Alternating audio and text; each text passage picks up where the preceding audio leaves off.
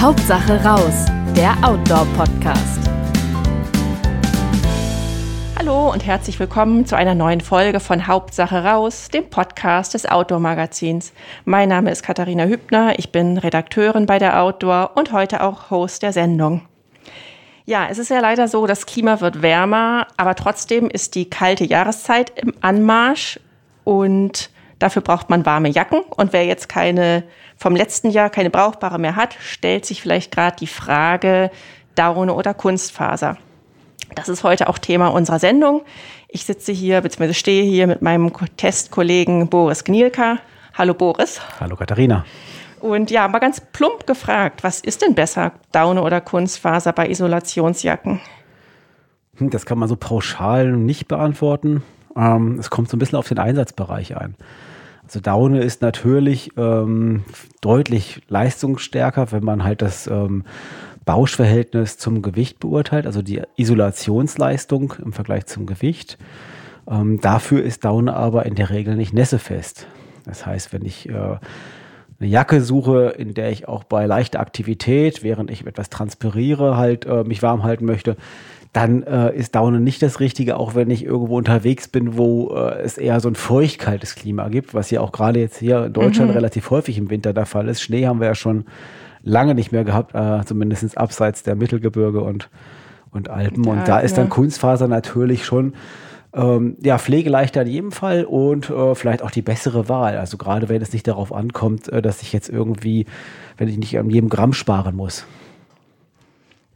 Und ähm, auch aus ethischen Gründen, also man hat ja auch schon viel Unschönes gehört über, über die Daunenherstellung. Oder Gut, ja, äh, ja gut, dafür hat man bei dem Synthetikzeug dann eben das Mikroplastikproblem.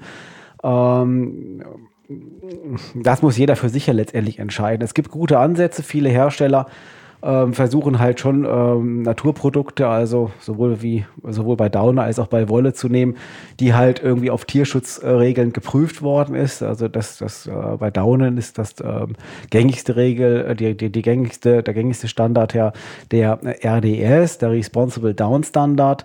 Der wird unabhängig kontrolliert und der garantiert zumindestens, dass die, dass die Tiere nicht ähm, aus Lebendrupf stammen und dass sie dass es quasi Tiere sind, die für die Lebensmittelproduktion, nicht aber für die Stopfleberproduktion, die ist ausgeschlossen, eigentlich gehalten werden und dann eben die Federn und die Daunen nur als Abfallprodukt anfallen. Was man natürlich dazu sagen muss, in die Kalkulation fließen sie natürlich trotzdem mit ein, nicht? Das ist klar. Mhm. Also wer so ein Tier hält für, für, die, für die Fleischproduktion und weiß, dass er dann nachher auch noch was für die Federn bekommt, der preist das natürlich entsprechend mit ein. Aber es ist zumindest mal ähm, ja, ein erster Schritt. Es gibt auch noch andere Siegel, die dann von einzelnen Firmen vergeben werden. Hier kann man vor allem Fjellräven nennen.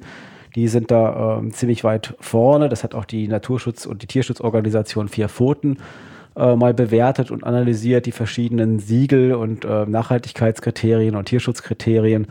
Und da war Fjellräven, äh, das kann man auch nachlesen, wen das näher interessiert, auf der Seite Vier Pfoten, also Four Paws äh, auf Englisch. Die Seite gibt es, glaube ich, nur auf Englisch mit dem Ranking. Da sieht man dann, welche Marken besonders äh, glaubwürdige Siegel einsetzen, um eben einen hohen Tierschutzstandard zu gewährleisten. Und da ist Fjellräven an der Spitze, gefolgt von Patagonia.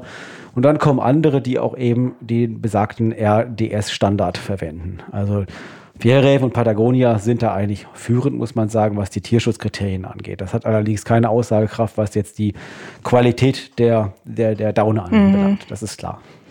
Ähm, Patagonia verwendet ja auch recycelte Daunen und Federn. Sind die denn ähnlich gut wie, äh, wie, wie neuwertige Daunen?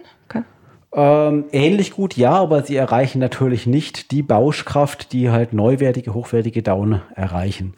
Aber im Prinzip ist das natürlich eine feine Sache, weil das Produkt hat sein Leben quasi schon hinter sich. Ähm, ja. Es wurde schon von jemandem anderen mal wahrscheinlich verwendet und äh, anstatt in die Tonne zu wandern, wird es jetzt zu einem neuen Produkt verarbeitet. Ist ein sehr interessanter Gedanke, der auch bei Wolle zum, äh, zum Einsatz kommt und ähm, ja, also wer jetzt nicht, wer jetzt unbedingt ähm, oder wer jetzt gerne Daune haben möchte in seiner Jacke ähm, und jetzt nicht äh, die allerbeste Qualität sucht, der ähm, ist da mit dieser recycelten Variante eigentlich auf der sicheren Seite. Ich merke gerade, wir sind, wir sind schon mittendrin äh, im, im Thema Daune und hatten aber ja erstmal nur gesagt, dass man hierzulande fast besser mit einer Kunstfaserjacke bedient ist. Wer braucht denn dann tatsächlich eine Daunenjacke? Daunenjacke sind dann gut, wenn es besonders kalt ist, also sagen wir mal unter minus, minus fünf Grad und es ist eine trockene Kälte vorherrscht. Also wenn ich jetzt zum Beispiel nach Skandinavien gehe, ich habe Lust, eine Wintertour zu machen, vielleicht sogar mit Zeltübernachtung oder auch einfach nur draußen äh, Tagestouren mit einem kleinen Picknick äh, bei minus 20, 30 Grad, hört sich schrecklich an, ist aber gar nicht so schrecklich. Wer einmal da oben gewesen hm. ist im Winter, weiß, äh, durch die geringe Luftfeuchtigkeit fühlt sich die Kälte längst nicht so schlimm an. Also ich empfinde zum Beispiel hier so das Nieselwetter 0 Grad als deutlich kälter als oben in Skandinavien bei minus 25 Grad, zumindest wenn es windstill ist. Mhm, mh. Und ähm, da ist natürlich eine Daunenjacke dann unschlagbar. Also die Feuchtigkeit ist halt sehr gering, das heißt, die Daune verklumpt nicht, die bleibt leistungsfähig auch über einen längeren Zeitraum und ähm, die trägt sie auch sehr angenehm. Also Daune nimmt ja ein bisschen Feuchtigkeit auf, wenn man so leicht transpiriert. Das kommt jetzt bei, bei Funktionsjacken oder bei, bei, Isolationsjacken vielleicht nicht ganz so zum Tragen, aber bei, bei Schlafsäcken äh, merkt man das sehr wohl. Der Unterschied zwischen einem Daunenschlafsack und einem Kunstfaserschlafsack in der Schlafqualität, im Schlafklima, im Körperklima ist signifikant. Also das spürt man wirklich am eigenen Leibe. Und da ist natürlich dann, wie gesagt, in der Region kann man dann Daune sehr gut einsetzen, vor allem wenn es darauf ankommt, möglichst leicht unterwegs zu sein. Mhm. Also wenn ich eine Jacke haben möchte, sage ich jetzt mal, die bis minus 20 Grad warm hält und ich kaufe eine Daunenjacke, dann ist die, äh, eine sehr gute Daunenjacke, dann ist die äh, ganz sicher 100, 200 Gramm leichter als eine ähnlich leistungsfähige Kunstfaserjacke. Und in der Regel hält sie auch länger, das oder? Das ist auch richtig, genau. Also Daunen halten deutlich länger als, als Kunstfaser, bis zu viermal, sagt man sogar. Ähm, also von daher relativiert sich auch der höhere Preis. Preis also ja. ist Daune, gerade gute Daune, ist ähm, halt erheblich teurer als Kunstfaser. Boris, du bist ja selber auch sehr, sehr tierfreundlich unterwegs. Ähm, was nutzt du denn beim Schlafsack? Daune oder Kunstfaser? Ich muss gestehen, dass ich tatsächlich noch einen Daunenschlafsack habe, den ich auch sehr gerne nehme. Den habe ich mir 1996 äh, gekauft als Student. Äh, habe damals mein ganzes Geld zusammengekratzt, der war sehr teuer und eben auch sehr gut. Und da hat sich mhm. gezeigt, es lohnt sich, äh, einmal ähm, was Richtiges zu kaufen und das dann entsprechend zu pflegen. Also auch zu waschen, auch ähm, Daunenschlafsäcke können gewaschen werden. Wie haben wir ja auch schon mehrfach gezeigt, kann man auch bei uns auf der Homepage nachlesen. Und ähm, den benutze ich jetzt immer noch. Ich würde mir jetzt wahrscheinlich keinen neuen Daunenschlafsack mehr kaufen, sondern es gibt auch sehr leistungsfähige Kunstfaserschlafsäcke, die zumindest annähernd an das Potenzial von Downer heranreichen. Da wäre ich dann auf der sicheren Seite, aber ähm, ich denke, wenn man so ein Produkt hat, äh, das wegzuschmeißen, damit ist keinem geholfen. Und äh, dieses Beispiel zeigt auch, dass ein guter Down-Schlafsack bei ordentlicher Pflege, das heißt eine Lagerung, wo sich die Daunen entfalten können, also nicht zusammengestopft im Packsack, sondern in einem großen Bettlaken oder in so einem speziellen Schlafsackbeutel, ähm, und wenn man ab und zu mal den Schlafsack dann auch wäscht ähm, und, und eventuell sogar wieder auffüllen lässt, äh, wenn die Bauschkraft etwas nachgelassen hat, das kann man machen. Gibt es entsprechende Anbieter im Internet, findet man die, die diesen Service anbieten. Auch teilweise über mhm. Händler wie Globetrotter kann man das veranstalten dann lohnt es sich. Dann lohnt sich wirklich diese Mehrausgabe und dann hat man wirklich ein, ja, ein Vierteljahrhundert Spaß an seinem Produkt. Ich, ich kann das auch bestätigen. Also ich habe einen äh, sehr leichten Daunenschlafsack von Expert und bin super zufrieden. Der ist jetzt längst nicht so alt wie deiner. Ich habe den seit oh, 2012 oder 13 oder so. Ist äh, ja einfach fantastisch, muss man schon sagen. Ähm, es gibt ja noch andere Alternativen, oder? Inzwischen jetzt bei Isolationsmaterialien. Ähm, so Wolle kommt auch ja. in, in, Jacken zum Einsatz. Ja, also da ist ähm, Autovox vor allem zu nennen. Äh, die haben eine Kooperation mit Swisswool, mit diesem Projekt, äh, was ähm, die Wolle von Schweizer ähm, äh, Bergschafen quasi verarbeitet also die haben ein ganz tolles System, dass also der, der Schafhirte mit seiner Herde jetzt nicht irgendwie zu einer bestimmten Wiegestation oder sowas laufen muss und seine Wolle da irgendwie hintragen muss, was immer ein riesiger Eck gewesen, gewesen ist in der Vergangenheit. Die haben halt eingeführt, dass es spezielle Termine gibt in den Tälern direkt, wo die, wo die, wo die Hirten auch unterwegs sind mit ihren Schafen. Die brauchen nur einmal kurz runterzugehen ins Tal da steht dann halt, keine Ahnung, ein Lieferwagen oder sowas und eine Waage und ein paar Prüfer und die nehmen dann die Wolle quasi direkt von den Schafen ab und verarbeiten die dann weiter. Äh, das ist also nachhaltiger geht es eigentlich auch nicht, mhm. auch regionaler geht es eigentlich nicht. Es kommt hier aus der Schweiz. Und diese Wolle verwenden sie nicht nur äh, bei Unterwäsche, so direkt auf der Haut liegen, sondern auch als Isolationsmaterial. Das sind dann eben die groberen Fasern. Nicht? Also Wolle gibt es in unterschiedlichen Feinheiten. Die ganz feine äh, wird verwendet, um daraus Unterwäsche zu machen, die halt direkt auf der Haut liegt und nicht kratzen soll. Die etwas äh, grobere, also die dickeren äh, Wollfasern, ähm, die werden dann als Isolationsmaterial eingesetzt und ähm, das funktioniert auch sehr gut. Die sind, äh, bieten ähnliches Klima wie Wolle ähm, bauschen natürlich nicht ganz so stark auf, ähm, haben auch nicht das äh, Bauschkraft zu Gewichtsverhältnis wie, wie Daune, aber sie sind dafür etwas druckstabiler und eben auch sehr haltbar. Und können auch recycelt werden. Also Wolle kann auch recycelt werden. Es gibt Anbieter, die auch äh, recycelte Wolle äh, verwenden. Und wie ist es da, äh, wenn das nass wird? Ist nicht so tragisch, oder? Also wenn, wenn, wenn jetzt so eine, nass ja, wird, das ist das nicht so tragisch wie bei Daune. Ja. Nein, nein. Also Daune gibt es, das muss man jetzt auch nochmal sagen. Daune gibt es natürlich auch in einer imprägnierten Version. Das mhm. dann, äh, heißt dann, glaube ich, auch nässefeste Daune. Ich glaube, so findet man sie am ehesten, wenn man danach sucht. Äh, da sind die einzelnen Daunen tatsächlich imprägniert. Ähm, Nachteil der Geschichte ist, ähm, dass das Schlafklima dann eben auch nicht mehr so gut ist. Also erinnert fast eher an so Kunstfaserschlafsack, weil eben dann die Daune auch nicht mehr in der Lage ist, Feuchtigkeit aufzunehmen, die der Körper jetzt zum Beispiel beim Schlafen über Nacht abgibt äh, fühlt man sich nicht wie in einem normalen Downschlafsack da drin. Es ist zwar schön leicht, mhm. man hat nicht dieses etwas schwerere Schlafgefühl äh, wie beim Kunstfaserschlafsack, aber es ist halt auch nicht ganz so trocken, äh, wenn man drin schläft. Und bei Jacken? Da, da, da weiß ich jetzt, also von Schlafsäcken habe ich es auch schon gehört, bei Jacken aber bei Jacken, bei Jacken äh, genau. imprägnierte Daune, ja. Und das, das ist dann aber ein ähnliches äh, Problem ja, in Anführungszeichen. Ja, da merkt man es vielleicht nicht so in dem Maße, ja. ja. Aber es ist, wird noch relativ selten äh, verwendet. Äh, es ist natürlich auch teurer, gar keine Frage. Mhm. Und die Frage ist auch, was für eine Chemie wird denn da eingesetzt, um die dann zu imprägnieren? Also gerade die DWR, die Durable Water Repellents, sind ja auch äh, groß im Gespräch, wenn es darum geht, eben diese Fluorcarbone ähm, ähm, zu verbannen. Also die stecken ja oft in diesen Imprägnierungen drin. Ähm, das müsste man dann im Einzelfall dann mhm. schauen, wie wurde die Daune imprägniert. Aber grundsätzlich höre ich raus, du würdest keine imprägnierten Daunen empfehlen. Also Würd, Produkte würd mit imprägnierten Daunen. Würde ich jetzt nicht machen, dann ja. entweder gleich das Top-Produkt eben Daune, wenn ich weiß, okay, ich brauche halt das Allerbeste, das Allerleichteste im Verhältnis zur Bauschkraft, dann nehme ich Daune, normale Daune. Und wenn ich das nicht brauche, dann gibt es halt wunderbare Kunstfaserfüllungen, die auch sehr gut funktionieren.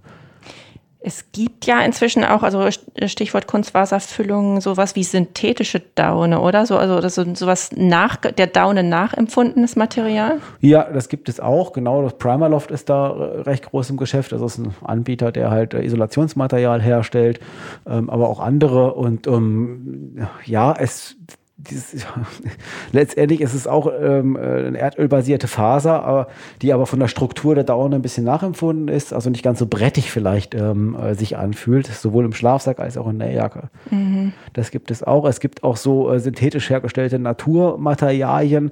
Äh, Lavalan ist zum Beispiel, äh, ist zum Beispiel, das äh, wird aus Maisstärke gewonnen, also ein Zuckermolekül, was dann halt irgendwie so aufgepimpt wird, dass nachher am Ende was rauskommt, was Polyester ziemlich ähnlich ist, aber äh, es gilt nicht als Naturfaser mehr, aber es ist auch kein rein synthetisches Produkt. Mm, kommen wir zurück zum, zu der Ausgangssituation, die wir ja. hier vorhin hatten, weil es wird gerade so, schon so wir komplex. Genau. ähm, genau, also der, der, der Winterwanderer oder nicht nur Wanderer, also hierzulande jemand, der eine warme, outdoor-taugliche Jacke sucht, ist dann doch am besten mit einer äh, umweltfreundlichen Synthetikjacke beraten oder einer Wollfüllung? Ja, Oder? also es geht ja nicht nur allein um die, um die Bauschkraft und um die Wärmeleistung, es geht ja auch so ein bisschen um das Tragegefühl. Und, ja. ähm, wenn man sich so eine Daunenjacke, die so ein bisschen wärmer ist, anschaut, ähm, die sind ja wirklich sehr, sehr, sehr dick, die tragen ja sehr stark auf. Und das mag ja auch nicht jeder. Also mhm. gerade wenn man dann sich bewegt, dann rascheln die Ärmel und so weiter, weil sie aneinander schlagen. Und Kunstfaser ist halt deutlich schlanker. Also auch bei gleicher Wärmeleistung äh, braucht es halt nicht das Volumen. Das heißt, man, also ich persönlich fühle mich in der Kunstfaserjacke immer deutlich wohler. Aber es gibt doch auch so ganz, es gibt doch aber auch so ganz leichte, dünne äh, Daunenjacken, oder? Die gibt es auch, äh, aber die sind dann fast immer durchgesteppt. Ja. Ähm, und dann hat man eben die entsprechenden Kältebrücken. Mhm. Äh, also die Nähte dieser, mhm. dieser Steppung sind die Kältebrücken. Äh, das heißt, diese Jacken gibt es auch. Die sind eher modische Jacken. Haben wir auch in unserem Test gesehen. Die sehen schick aus. Äh, sie isolieren auch ein bisschen, aber also da kann man eigentlich auch gleich eine Kunstfaserjacke nehmen. Ähm, mhm. das ist dann meistens günstiger und äh, ethisch auf jeden Fall einwandfreier. Und äh, nochmal mit der, um da mit dem nochmal mit dem äh, grünen Gewissen zu kommen, äh, kannst du da jetzt Marken empfehlen bei den Kunstfaserjacken? Bei den Kunstfaserjacken? Ja, ja gut, dann hängt es natürlich davon ab, welche Imprägnierung wurde verwendet. Ist jetzt zum Beispiel PFC-frei die Imprägnierung? Und was für Kunstfaser wurde verwendet. Ähm, also da, äh, da gibt es keine einzelnen Marken, die ich jetzt hier nennen würde. Also Patagonia kann man immer nennen, die einfach in dem Bereich äh, sehr führend sind, die sich also sehr bemühen, äh, ihre Produkte möglichst nachhaltig und tierfreundlich zu gestalten. Äh, ist auf jeden Fall eine gute Adresse, aber auch viele andere. Mhm. Also das, ähm okay, dann, dann frage ich mal anders. Ähm, also wenn ich jetzt mich entschieden habe, ich kaufe eine Kunstfaserjacke, was sind dann doch die Kriterien, dass ich da auch eine gute erwische? Abgesehen davon natürlich, dass sie mir gefallen sollte und gut sitzen sollte und, und so weiter. Naja, ich würde halt schon schauen, äh, welche Materialien wurden verarbeitet. Es gibt ja Marken, ähm, auf die man sich verlassen kann. Also wie gesagt, Primerloft ist sowas oder auch Polartec, Polartec Alpha ist ein Isolationsmaterial, was äh, sich jetzt bewährt hat in den, in den vielen Jahren, äh, in denen es jetzt schon auf dem Markt ist. Ich würde mich dann eher an sowas orientieren, aber ausschlaggebend letztendlich ist ja dann auch wirklich immer, wie fühle ich mich in der Jacke? Passt die zu mir? Äh, kann ich mich da drin bewegen? Raschelt die? Sitzt die Kapuze gut? Das mhm. ist halt mhm.